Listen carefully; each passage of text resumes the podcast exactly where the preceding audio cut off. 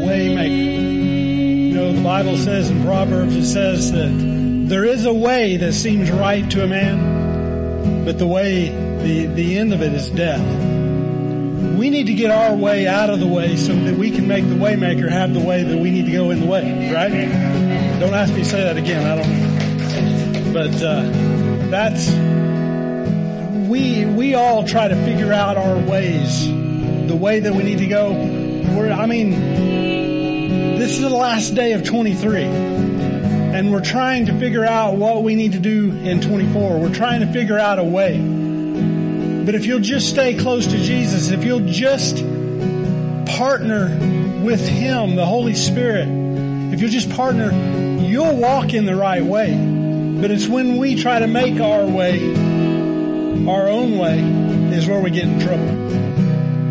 So we need to make Him be the way. You know, in, uh, at the Last Supper, Jesus was preparing his disciples. He said, you know, he'd, he'd been preparing them for a time and saying, you know, that I'm gonna, I'm gonna die. I'm going away. I'm gonna die on a cross. And, and you guys take what you've learned over this three and a half years and, and, and begin to, to make the path of the future. And Jesus said, I'm going somewhere and you know the way there. And Thomas, y'all remember Thomas, the doubter, doubting Thomas? He said, Jesus, how can we know the way?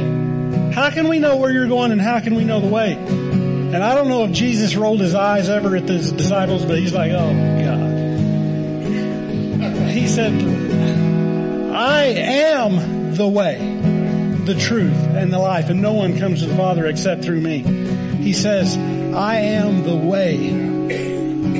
We need to get out of our own way and get in His way. Because when we get in His way, it's a, it's a current that just takes you in the right place. Always. Jesus will always steer you the right way. Amen?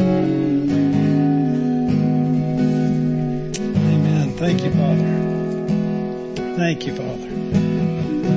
Praise you. Lord, we thank you today. We give you glory and honor for, for what you've given us. God, you've, you've got us through this year again. Father, I know that there's been people that have went through some pretty tough things in 23, but God, that is over. It is over today. It is, this is the last. That we can hope, we can look for a way into the future. And that comes through you. Father, I pray that today the best resolution that we could ever make is to say, Jesus, I give you my life. You may say, you know, I did that 25 years ago. I did that 50 years ago. I did that another time. I gave him my life. But this is the time to make the resolution to give him your life again. So Father, we give you our lives today. We give you all of who we are. We don't know how to do everything that you want us to do, but we give you our life and we go the way that you want us to go. We praise you. We thank you for all you do and all you are and the purpose that you've given to each and every one of us. And we thank you so much for all that you are. In Jesus' name, amen. Amen. Y'all receive that today? Well, if you would turn around and tell somebody hello, give them a fist bump, a high five, a shake of the hand, a hug.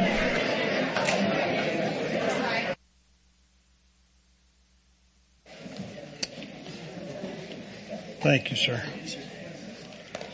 Well, good morning. Good morning. Happy New Year almost, right? Happy New Year Eve, I guess. Um, how's everybody doing today? Good deal. It's good to see you all. It's good to, good to once again be back up here. And, uh, we appreciate you guys coming today and, uh, being a part. I, uh, I haven't had the chance yet, but I want to say hello to my Arizona family here. Ashley and Mike, good to see you. I won't pick on you, I promise. Um, yeah, too late. well, I want to welcome you all to Cowboy Church this morning. Uh, my name is Darren Gleghorn. I'm the lead pastor here at Cowboy Church, and and uh, I keep my emails private. So if you have anything to complain about, send them to Rhett. Don't send them. You, you can't send them to me. But uh, no, I I, uh, I appreciate you guys uh, being here. We we want to welcome our Facebook Live family. Thank you so much for joining us online, and our California family, Kingdom Ranch Ministries out in Merced, California. Good to see you guys this morning as well. So looking forward to being out there again soon, and uh, man, it's going to be good. Uh, how many of you all are excited for 2024? I mean, 23 for so many people was just terrible. Not as bad as 2020. Not as bad. We, have come out of that. Praise God. But, uh, anyways, we're, we're excited to get on with the, the next year. I remember, I remember in third grade, I remember my teacher had asked us to write a paper on what, what we, what would we think that life would be like in the year 2000?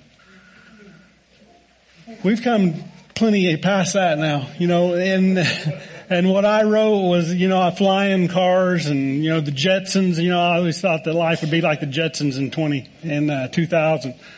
We ain't there yet. Elon, Elon Jetson has not created the flying car just yet. So anyways, it, it is, it's weird. It's weird being in 2024. Uh, so anyways, did, did we have a tithe next Sunday? Oh, this is still the 31st. Okay. Never mind. Oh, I thought I had forgot again, but, uh, pushing somebody out of the way.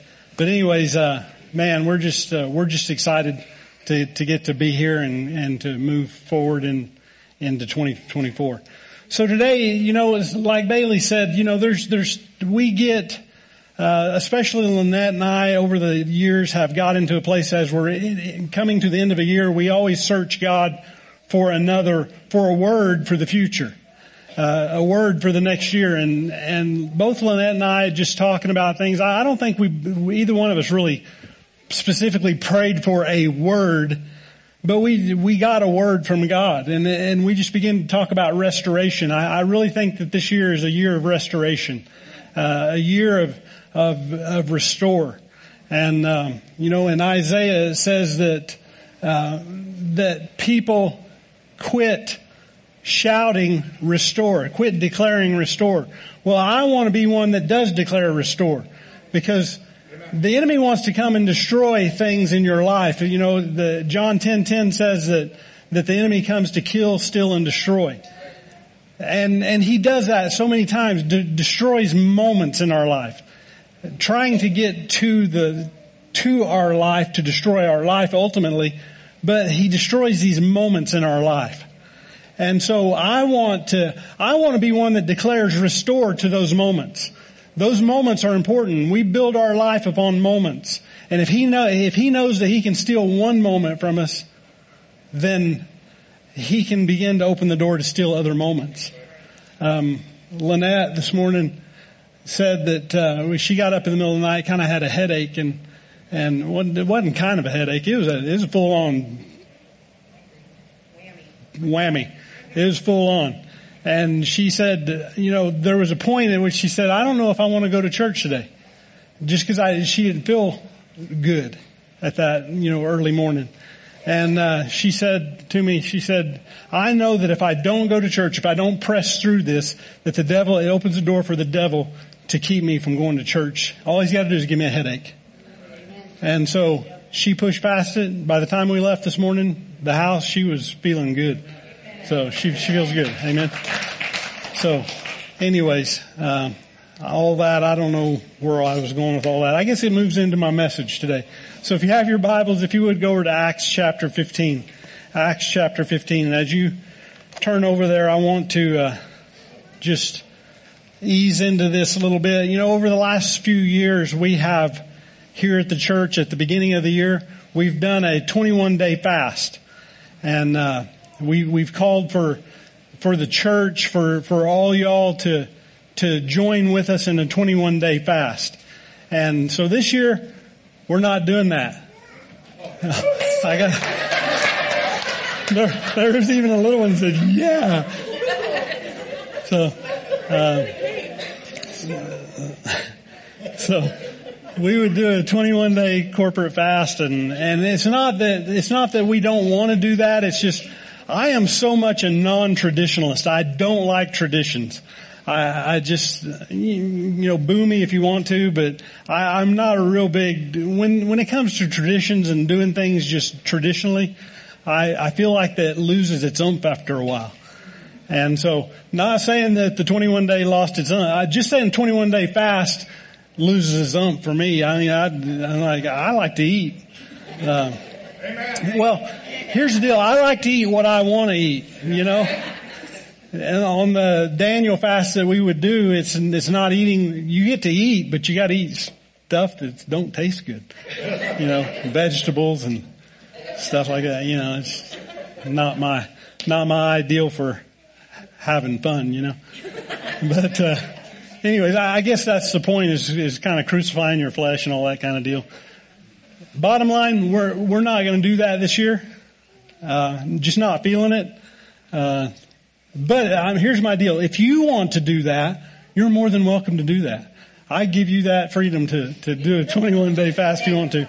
And, and the thing about it is, is, is that, uh, uh, that may not be our focus corporately to do that at this time of the year, but you can do that. And, and as you do that, there, there's plenty of, uh, uh, materials out there to help you do that. Uh, if you have the YouVersion app on your phone or something like that, uh, you can go there. They have plenty of books on 21 day fasts and journals and, and devotionals and things like that. Jentezen Franklin does an awesome, uh, 21 day fast. So you can look him up, buy his book or get his book. I don't know if we have any books in the bookstore for that. Oh, okay. Yeah, there's stuff in the newsletter that we just put out. So you can find your way through that. If you, if you want to do a fast, more power to you. Let me know how it goes, alright? Cause I'm not, I'm not doing it with you. But I do today, I want to offer, I, I love challenges. You, let, you like challenges? Uh, you know, my deal is uh, the poster at my gym says if it doesn't challenge you, it doesn't change you. So I like to be a person of change. So I'm going to give you a challenge today. Amen. I'm going to give you a 33 day challenge today. Well, if I'm thinking like you, I'm going to back up my life. No, I'm thinking, I'm, I'm kidding, Cameron. I love you, buddy. So uh, 33, we're going to do a 33 day challenge. I'm going to, I'm going to pose that to you today. So with that, Acts chapter 15 is where we're going. And, and I want to bring you up to where we're at here in Acts chapter 15. Uh, in, here in the 15th chapter, we're about 15 years into the church age. Um, and and what I mean by that is in Acts, in the book of Acts, see, Jesus died, went to the cross, was resurrected, ascended into heaven, and then in Acts chapter two, the Holy Spirit was poured out, and the church began at that point. On the day of Pentecost of the year that Jesus went to heaven, uh, that's where that's where the church age begins. There were no churches before Jesus went to heaven. There were no churches before the day of Pentecost in Acts chapter 2. So this is, this is how things began. So now Acts chapter 15, you're about 15 years into the church age, and there was a question brought to the church at Jerusalem. The church at Jerusalem was the first church there was. The pastor of the first church of the church at Jerusalem was a man named James. He was Jesus' half brother. James was the pastor and the eldership was made up of the apostles, uh, especially Peter. Peter, the apostle Peter was uh, a part of that church. And so that was, uh, the church at Jerusalem, the first church of Jerusalem is almost like the Vatican. It's, it's, it's the center of the church, uh, the church world. It is the primary, this is where things are modeled from. And things were, uh, were set there at the church at Jerusalem. So there's a question that was brought because in 15 years, there's a, there's a lot of ministry happening outside of Israel and the apostle Paul is a part of that. And one of the arguments that he and, and Barnabas had to go through as they started churches in, uh, outside of Israel is that some of the, the Jewish believers would, um, when the Gentiles became believers, the Jewish believers would put mandates on them and tell them they had to abide by the laws of Moses so that they could be a Christian. That has never been the case. Amen? I mean, aren't you glad that, that, that the laws of Moses are not a requirement? You have to do them perfectly to be a Christian? I mean, look at some of the laws of Moses and, and we can say, you know, that's, that's not for me. But, so the, the Jewish believers are putting these mandates upon the Gentile believers coming into the faith. So, from that argument that Paul and Barnabas had with, with the Jewish believers, they said, well, let's, let's set some rules here for uh, Gentiles coming into the faith. Let's set some things in stone so that we have a better way of, of knowing. So we're, we're going to take this question to the church of Jerusalem. And, and the question was this, can Gentile converts be accepted into, into Christianity without submitting to the law of Moses? And as they brought that in, uh, the apostle Peter was there. He's the elder of that church and he responds, you know what? We Jews can't even do that. I mean, we're, we're Jews. We believe in the, in the laws of Moses, but we can't even do that. Nobody, who could be a Christian if you put this mandate upon the Gentiles? He says, we Jews can't even do that. How can we put that burden on them? And this is where, this is where Pastor James steps in and he says, here's, here's what we're gonna do.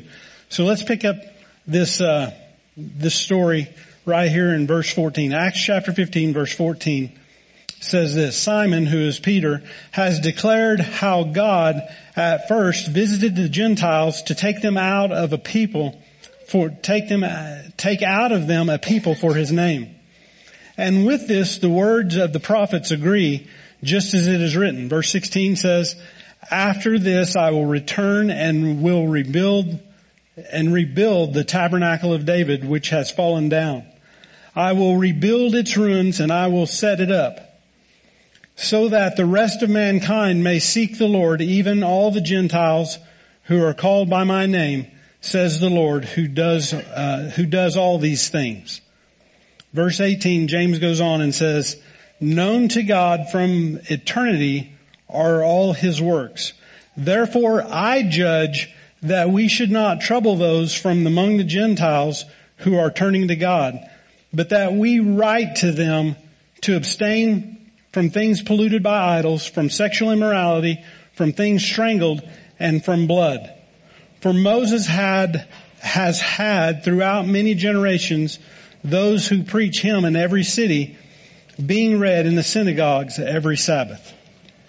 So what James is saying here is he's saying, look, the, the Gentiles coming into the faith, all they've got to abide by in the beginning, all we can tell them to abide in their start of following Jesus as their Lord and Savior is to is to abstain from things polluted by idols, from sexual immorality, from things strangled, and from blood. Those were main things that were happening during that time. So they're saying, look, the Gentiles must separate from these things and step into the, into the faith. But we're not going to put all the laws of Moses on them what they're going to do is learn about those things as time goes on.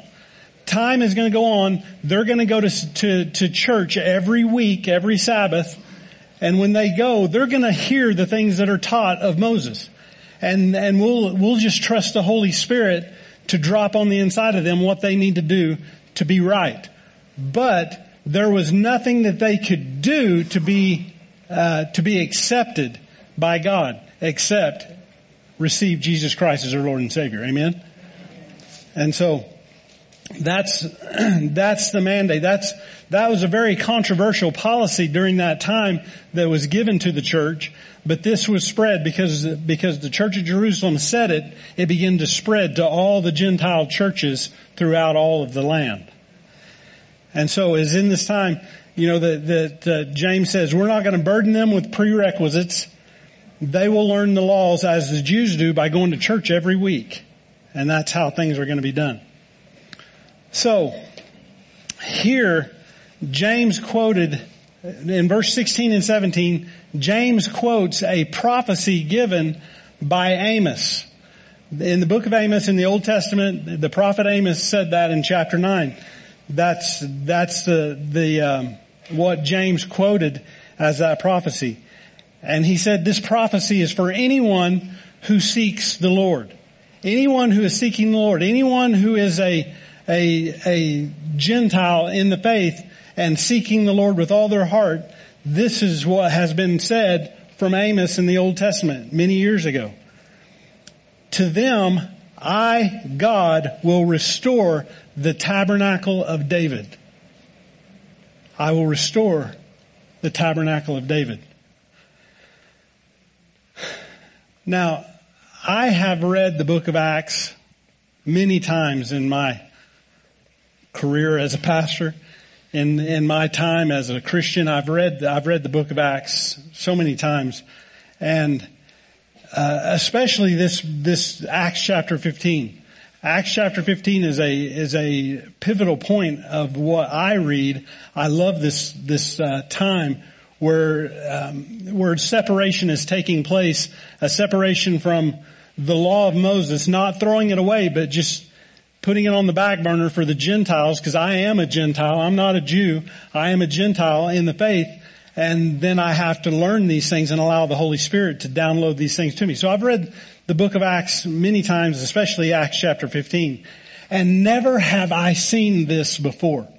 I've never seen this, this verse stood out to me. And, and verse 16 where he's talking about that prophecy from Amos, he says, I will rebuild the tabernacle of David. I've never seen that before.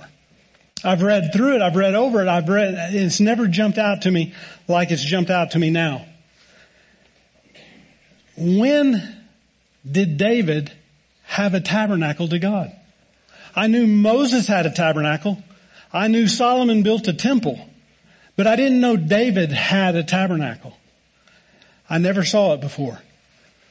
And when you begin to go over to and read David's story, especially in 2 Samuel chapter 6, David desired to build God a temple, a, a, a house that God could reside in. Because David had built, he was the king, he had built a nice house for himself, but yet he noticed that God's presence still dwelled in a tent. And he was saying, look, how can I have a nice house and God not? have something worth living in. David felt that God deserved better and deserved to be in a better place than just a tent. And, and for that, God so loved his heart. God just loved David. Even though David would messed up, even though he screwed up at times, even though he was a man of war, he loved David's heart because David so wanted God to have a better place to live. and what I've, what I've learned about David is David was not just a great warrior, but he was also a great worshiper. As a matter of fact, I believe that David's ability to worship greatly is what gave or what made him a great warrior. I don't think we can be great warriors until we become great, great worshipers. And David was a great worshiper. He loved God. He loved God with all his heart. David learned at a very early age the effectiveness, the effectiveness of worship and courage. Worship brought about courage to David. Uh, as a shepherd, as a boy, he was a shepherd, and he would go out and tend the sheep many miles away from civilization he'd be out there in the wilderness just watching over his sheep. He'd, he'd said, I can just see David sitting in the mouth of a cave, kind of an opening in the rocks, out of the sun, and he's just looking at the flock down in the valley. And he's watching over them. And that was, that was his job. That's what he loved to do. But as he's watching the flock and there's no one to talk to, he just begins to worship God. Begins to write songs. So many songs of the, uh, in, in Psalms so many of those poetry songs and and uh, uh, poems that he wrote were just written in the time that he was alone with God in the mouth of the cave, looking at the sheep, watching sheep. And it was during that time that more than once he had to be he had to be a warrior. He had to to to mount up and and come against he had to war against nature because he's watching these sheep, these innocent sheep out there in the pasture. He would watch as a bear would come out of the, out of the woodwork and, and come down and try to take one of his sheep and he'd have to get up from where he was at, rush down into the flock and take that bear. It said that he grabbed the bear by the beard. I mean, David, David's not a very big kid. He's probably 5'10", 5'11", something like about as big as me. but he's taking on a grizzly bear, you know, and he reaches up and grabs the beard and pulls, and he said, I grabbed him by the beard and I smote him and I slew him. Killed it. Same with the lion. Lions would come out, and it happened more than once that bears and lions would come out of the woodwork and come down and take his, take his sheep, and he said, not today. Not today. He had been up worshiping and he's built up this courage. I don't know that I would have the courage to go down and, and stand toe to toe with a bear or a lion. I just, I just don't know. But he had that. And how, why did he have that? Because he was a great worshiper. He had confidence and courage in God that he knew his job and he knew what he needed to do. Amen? He just responded. He didn't react, he responded. I think that's awesome. Yeah. I don't know about you, but I think it's awesome. His courage and victory was born out of worship.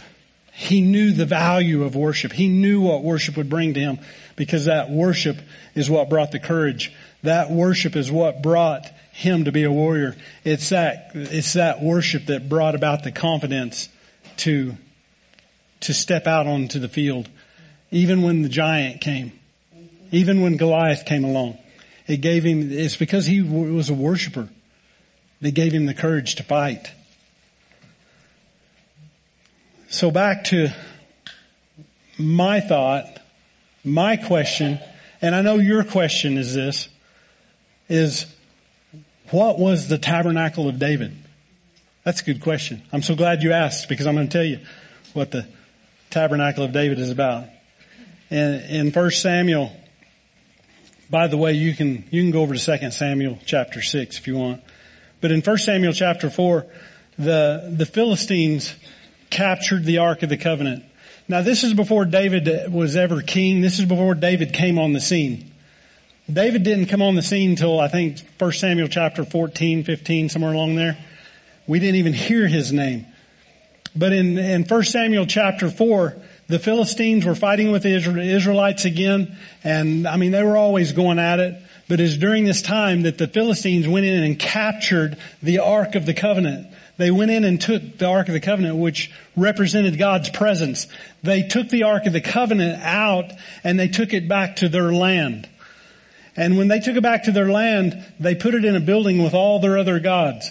I love that story. If you, when you go through and read, I'm not going to expound on it very much, but they put it into a room with all their other gods and, and pretty soon their other gods begin to topple over by themselves. Begin to fall. The, the one god, Dagon, would, he fell at, toward the, uh, the, the Ark of the Covenant. God's, God's presence is so strong that even the idols begin to bow their knee to God's presence. And so those, those idols begin to fall over. And not only that, it says that they began to get sick. A curse came upon the Philistines because they, they didn't honor God's presence. They didn't honor the box that God's presence was. They didn't honor His presence. And so not honoring His presence and just using it as another God, they begin to get sick. There was a curse that came upon the land.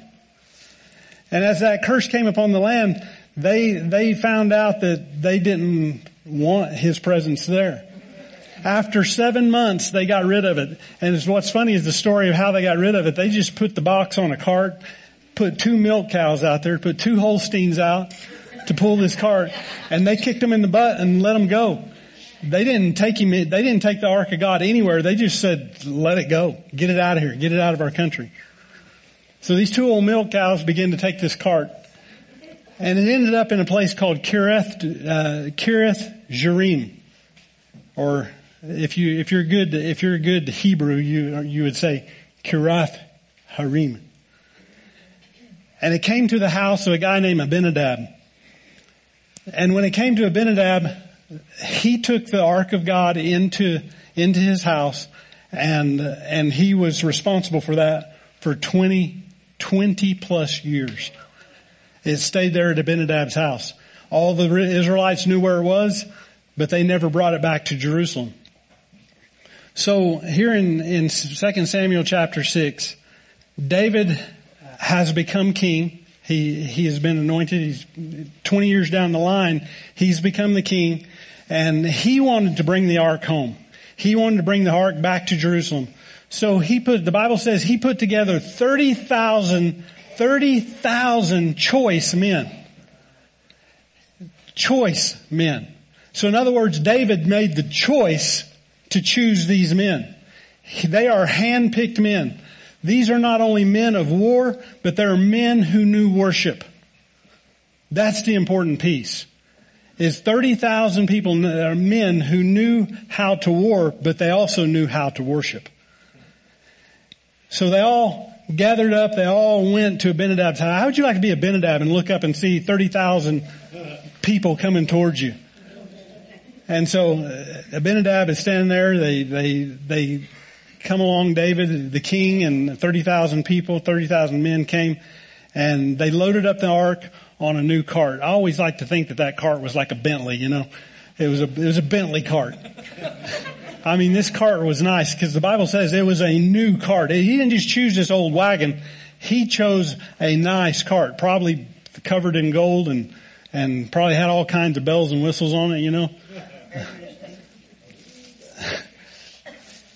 Rolls Royce or Bentley or something like that with two oxen pulling this cart.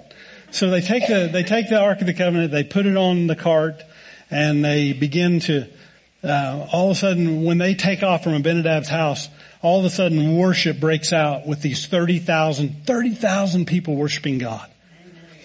And, and the, the worship began to echo from the tops of the hills. It said Abinadab lived upon a hill. So as they begin to take off this 10 mile journey from Kiriath Yearim, uh, to Jerusalem, as they begin this journey, you can just hear the worship echoing down the hills and through the valleys. And it's, it's incredible. It's phenomenal at what's going on. But somewhere along this route, it said, the Bible says the oxen stumbled. And when the oxen stumbled, the guy that's driving the oxen his name is Uzzah, and Uzzah sees the, the ark of God start to topple off of the cart. And as it begins to topple off the cart, he reaches back to steady the ark of the covenant. And when he reaches back to steady the ark of the covenant, he drops dead. He touched the ark of the covenant. He touched the ark that didn't, wasn't, um, that he wasn't allowed to touch. But he drops dead an innocent man trying to do something right. And David sees this happen, and when David sees this happen, his anger grew toward God. You ever been mad at God? Don't be mad at God. Because God's got his ways. And so David, I mean, when, when Uzzah drops dead, worship stops. What would it be like if you were in church and somebody just dropped dead in the middle of worship? It's only happened to me three times. I'm kidding. It's never happened. I, I don't, I, I mean, I don't know what I would do. That, that worship all of a sudden just stopped. Everything stopped because this dude drops dead. And David got mad at God and he says, I've got to figure out why this happened. God, why did this happen? So, David at that point sent everyone home.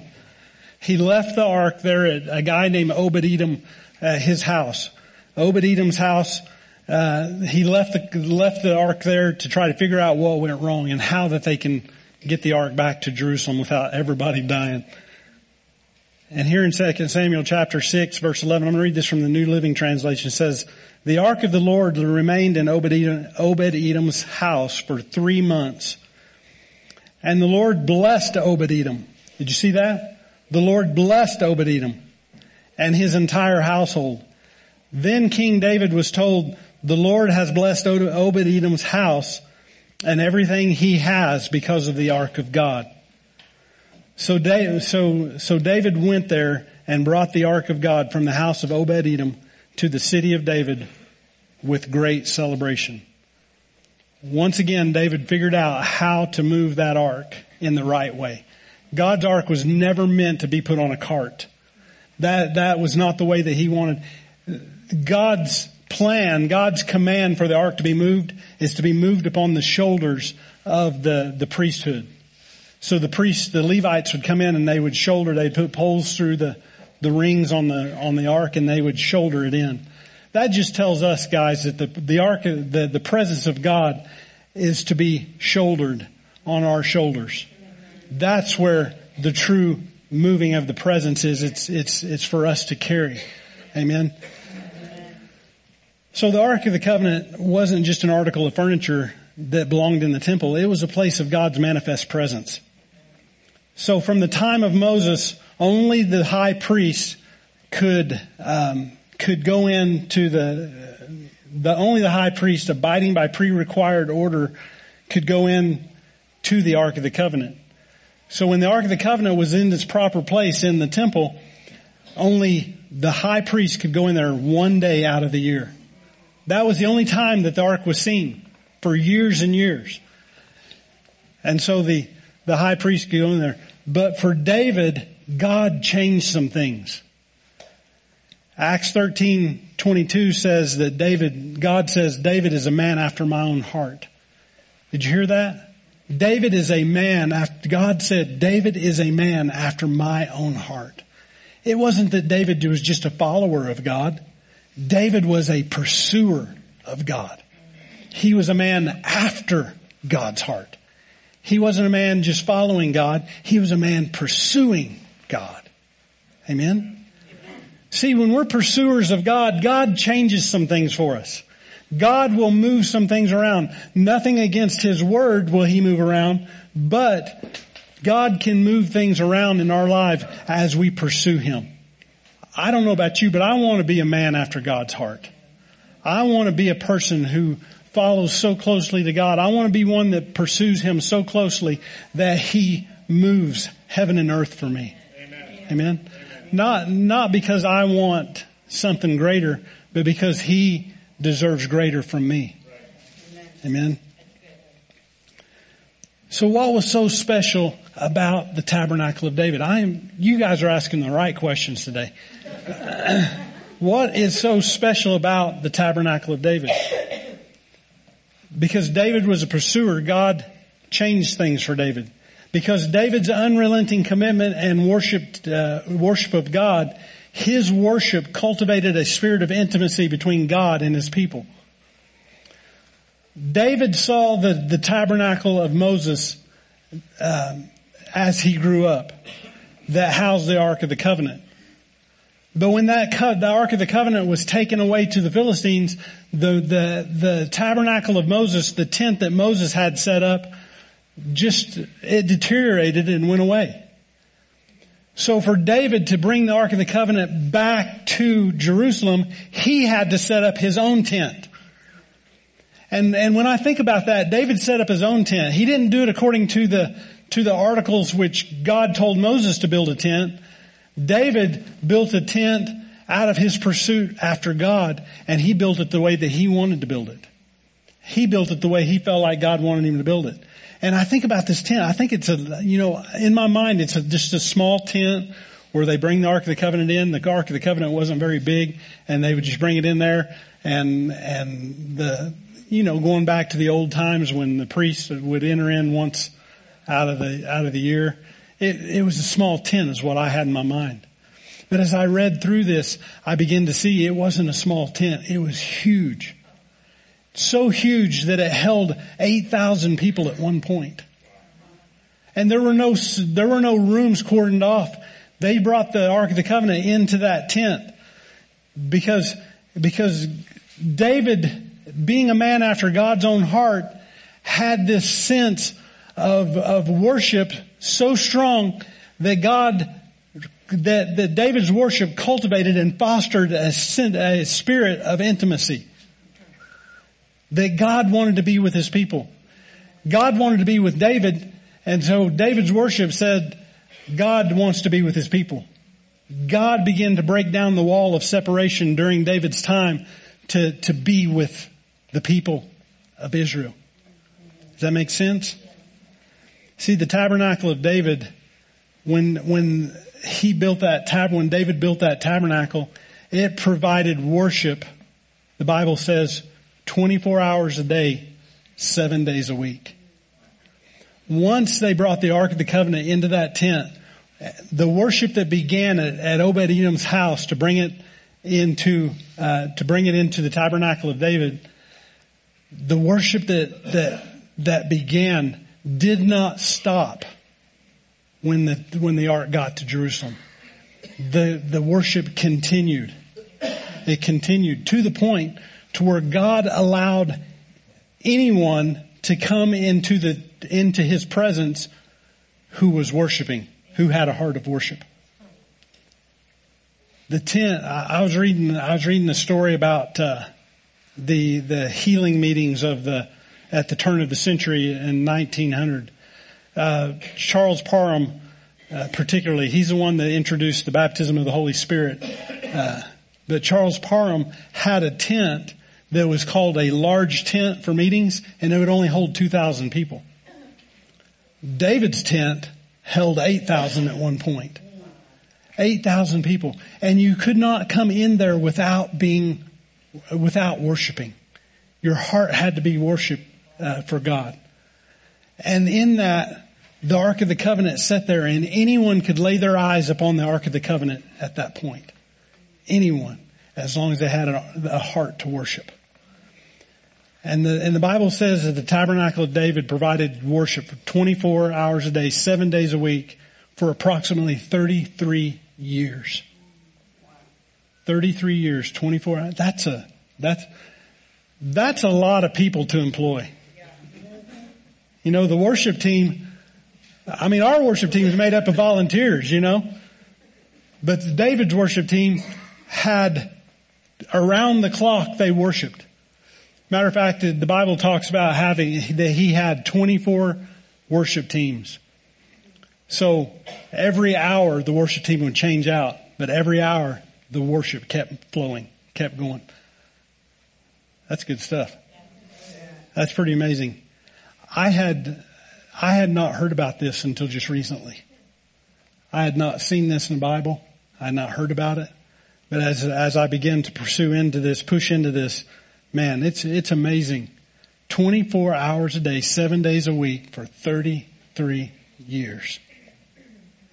First Chronicles 1637 from the Message Bible says this. David left Asaph, who was the, who was the, the praise and worship leader, and his co-workers, uh, with the chest or the Ark of the Covenant of God, and in char- and in charge of the work of worship. They were responsible for the needs of worship around the clock. 24 hours a day, seven days a week for 33 years. There was only one room in the tabernacle of David, and many of God's people were allowed before the ark as long as they were in fear and awe of the musical worship of God.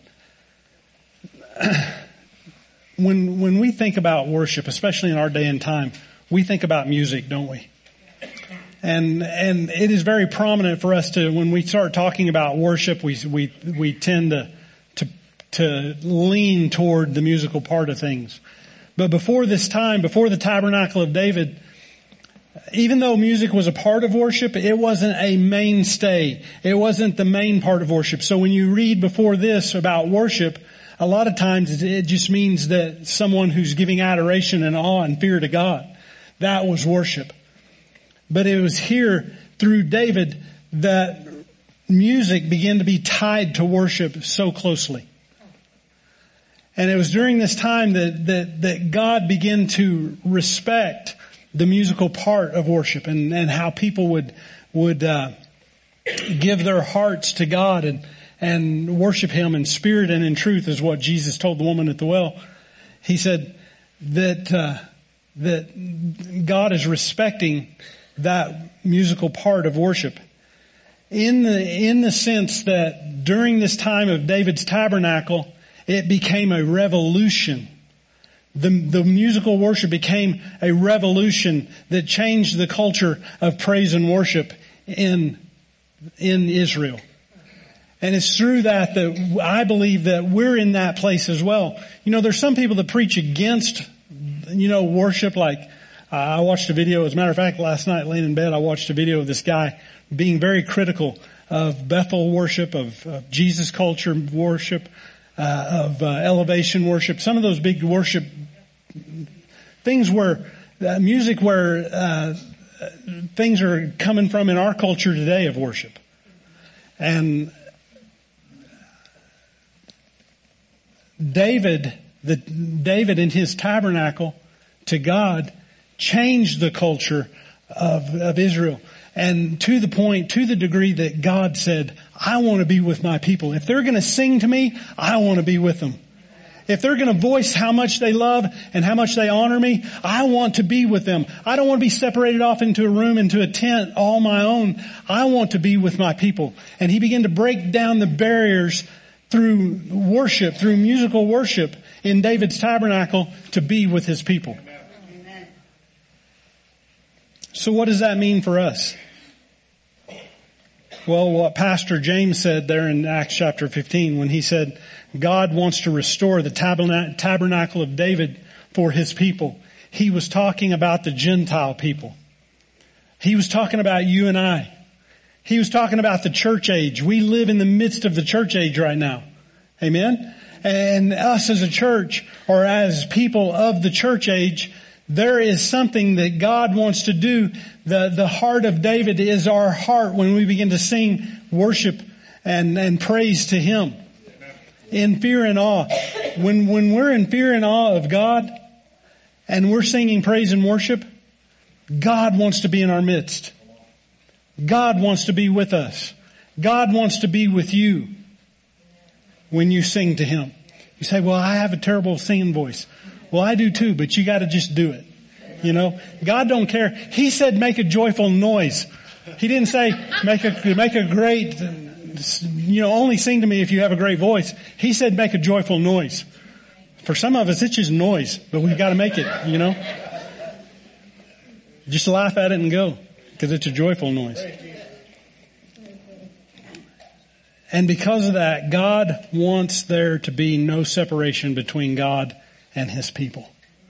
He wants to be with us. As bad as we want Him, want to be with Him. Amen. Amen. David's worship was a prophetic declaration of God wanting to be with us. It, when, when I study this out, what happened is the Ark of the Covenant went from the tabernacle of Moses to the tabernacle of David. Ch- things changed.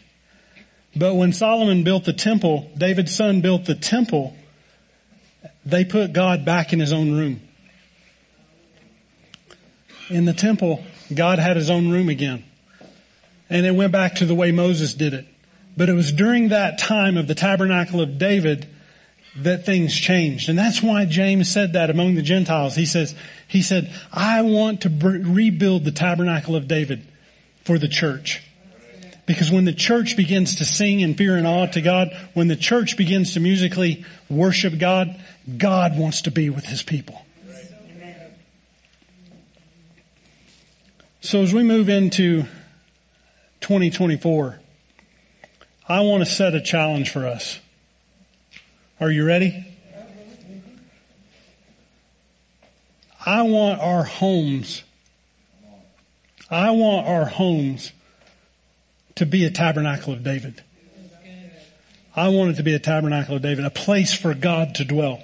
You say, well, you know, I'm a Christian and, and I read my Bible and I, I play praise and worship music in my house.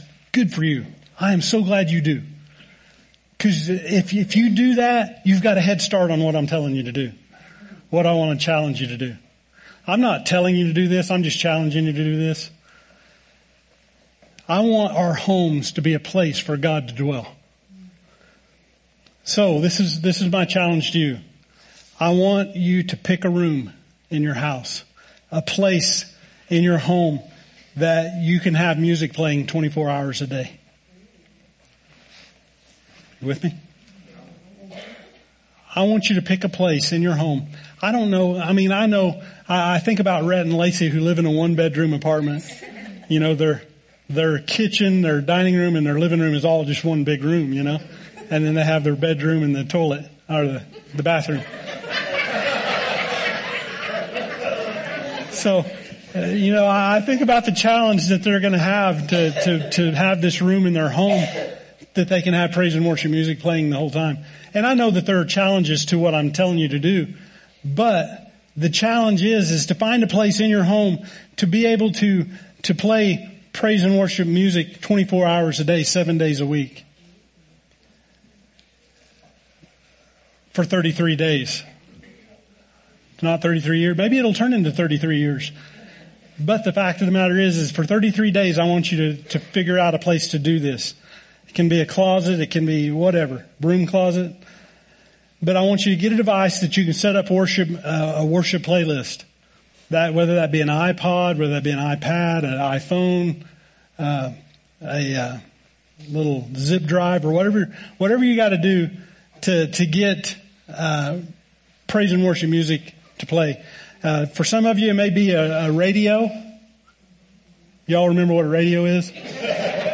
For some of you, it may be a, a, CD player. You know what a CD player is? Or a, or a cassette player or an 8-track player. I mean, for some of you, just old school. Go 8-track, you know. Get, get an old Elvis 8-track or something like that where he sings the hymns or something. But uh, get something that is going to play music that you can keep on for 24 hours a day. I found a cool app called Worship 24-7. And you can just download that on your iPod, uh, iPad, iPod, uh, iPhone, whatever. And, and it, it plays worship music 24-7 is what they said. But for 33 days, 24-7, I want you to keep worship music playing in this room. And at least once a day or as often as you can, go into that room just to be in the presence of God and worship. For some of you, this is going to be a whole new thing to you. For some of you, it's going to be uncomfortable. For some of you, you know, you may get in there and you say, well, uh, nobody's in here so I can, I can raise my hands. I ain't going to raise my hands anywhere else, so I'm going to raise them here. It's, it's going to be a place of getting into a place of the presence of God. As often as we can, go into that room and be in the presence of God and worship Him. Get free of the legalism and the condemnation that would try to keep you from doing what God has called you to. Get creative. It's a place to say, what, what, what if something comes up? What if, uh, what if I can't play music? What if the power goes out and cuts my music off? Well, you know, all these what ifs, put the what ifs away. Just put them away. God is not going to uh, tax you because you're not playing 24 hours a day, seven days a week. Get rid of the legalism and things, but, and the condemnation that comes with that. But get creative on how you can worship God 24 hours a day, seven days a week at certain points. Some of y'all can spend hours in there, but some of you can just spend a few minutes in there. As long as you do it with the right heart, God will honor your house. Just like the Ark of the Covenant being in Obed-Edom's house. Remember, Obed-Edom's house said, it said that the, the blessing was on his house. As long as the Ark was there, the blessing was on his house. As long as God's presence was there, there was a blessing that came upon his house. I remember reading that story years ago, and it, and it was like Obed-Edom went, God, you've got to stop. Hey, David, you've got to come and get this thing because I'm being blessed so much that I have to ask God to stop. Have you ever been there? I haven't. I've never had to ask God to stop blessing me. But it'd be nice to, to be able to say, I'm being, my house is so blessed because I've honored God with my house. I've given him a place to be. I've given him a place where I can go. My family can go. My wife can go. My kids can go. My dogs could go and feel and sense the presence of God as I worship. because I believe that in this time of restoration, when we restore the tabernacle of David, that we restore, we'll see our health restored. We'll see our finances restored. We'll see our relationships restored. We'll see our intimacy with God and each other restored. We're going to see a restoration and it starts with making room for the rest, restoration of the tabernacle of David. Amen. And in that, let our prayer in this time and this season be like David's prayer. I found David's prayer on this in 2 Samuel chapter 7 verse 29. And this part of the prayer blessed me because I feel like this is our prayer that we need to have going into this new year. The prayer that David prayed here in Psalm, in uh, 2 Samuel chapter 7 verse 29 says, Now therefore, let it please you to bless the house of your servant, that it may continue before you forever, that it can, may continue before you forever. For you, O Lord God, have spoken it, and with your blessing, let the house of your servant be blessed forever. Let the house of your servant be blessed forever. How are we going to serve him? We're going to serve him in fear and awe of restoring the house or the, the tabernacle of David. David knew that when he had this house for God, even though it was just a tent, it was God's presence in that place that brought, that, that tore down the barriers between God and man. And when we provide that, David says, your house will be blessed. He, David would leave the tent of, of, of the tabernacle of his tabernacle to God, he would leave that and walk across the street into his house. And when David would walk into his house, he would look around and say, God, you have blessed me. You've blessed me. Even when I've screwed up, I'm leaving that behind. Even, even when I have been simply human, I'm leaving that behind because I just want to worship you. And when I worship you, you put your blessing upon my house. Let's restore the tabernacle of God in our house, or the tabernacle of David in our house, and let God, His presence, fill the room, which fills the house, which fills, fills the property, which brings prosperity and blessing to our lives. Amen. So I want to challenge you for the next 30, from starting, I don't know about you, I'm going to start tomorrow. You can start whenever you want to start. But we're going to start this. If you want to do a 21 day fast and a 33 day challenge, you can do that. Tell me how it goes. But we're doing the 33 day challenge. 33 days of praise and worship. Making a place, making room for God. When you make room for increase, God will increase you. Amen. Let's pray. Father, I thank you and praise you for this day, God. I thank you so much for as we step into the end of this season of our lives, step into 2024, God, I thank you and I praise you for, for who you are and what you do in our lives. God, I pray that our homes, as we, as we make room for our houses to be dedicated to you, God, as we dedicate those, those rooms in our house for you to dwell in 24 hours a day, Father, I pray that the prayer of David would be in our house that you bless our, the house of your servant, that your blessing be upon the house of your servant to be blessed forever. God, I thank you and I praise you for who you are. God, we, we just, we give our praise. We give our worship to you today. Father, I pray that, that if there's anybody here under the sound of my voice, listening by podcast, listening on Facebook Live, listening um, somewhere down the line that God, as they run into this message, Father, that they would answer the challenge. But not only that, God, I pray that anybody within the sound of my voice who have never stepped into Christianity, who have never stepped into giving their life to you, Father, I pray that they would do that right now. If you've never given your life to Jesus, right now I want to, I want to say that, that Jesus never said pray a prayer. He never said walk an aisle. He never said raise, raise your hands. He always said, would you come and follow me? And all that men would say is yes, I'll come and follow you. I don't know what that looks like. I don't know what the end of that, but I do know that when I say yes to Jesus, that my eternal address changes. So if you've never said yes to Jesus, right now is your moment. It's your time. Jesus is locking eyes with you right where you're at. And he's saying, will you come and follow me?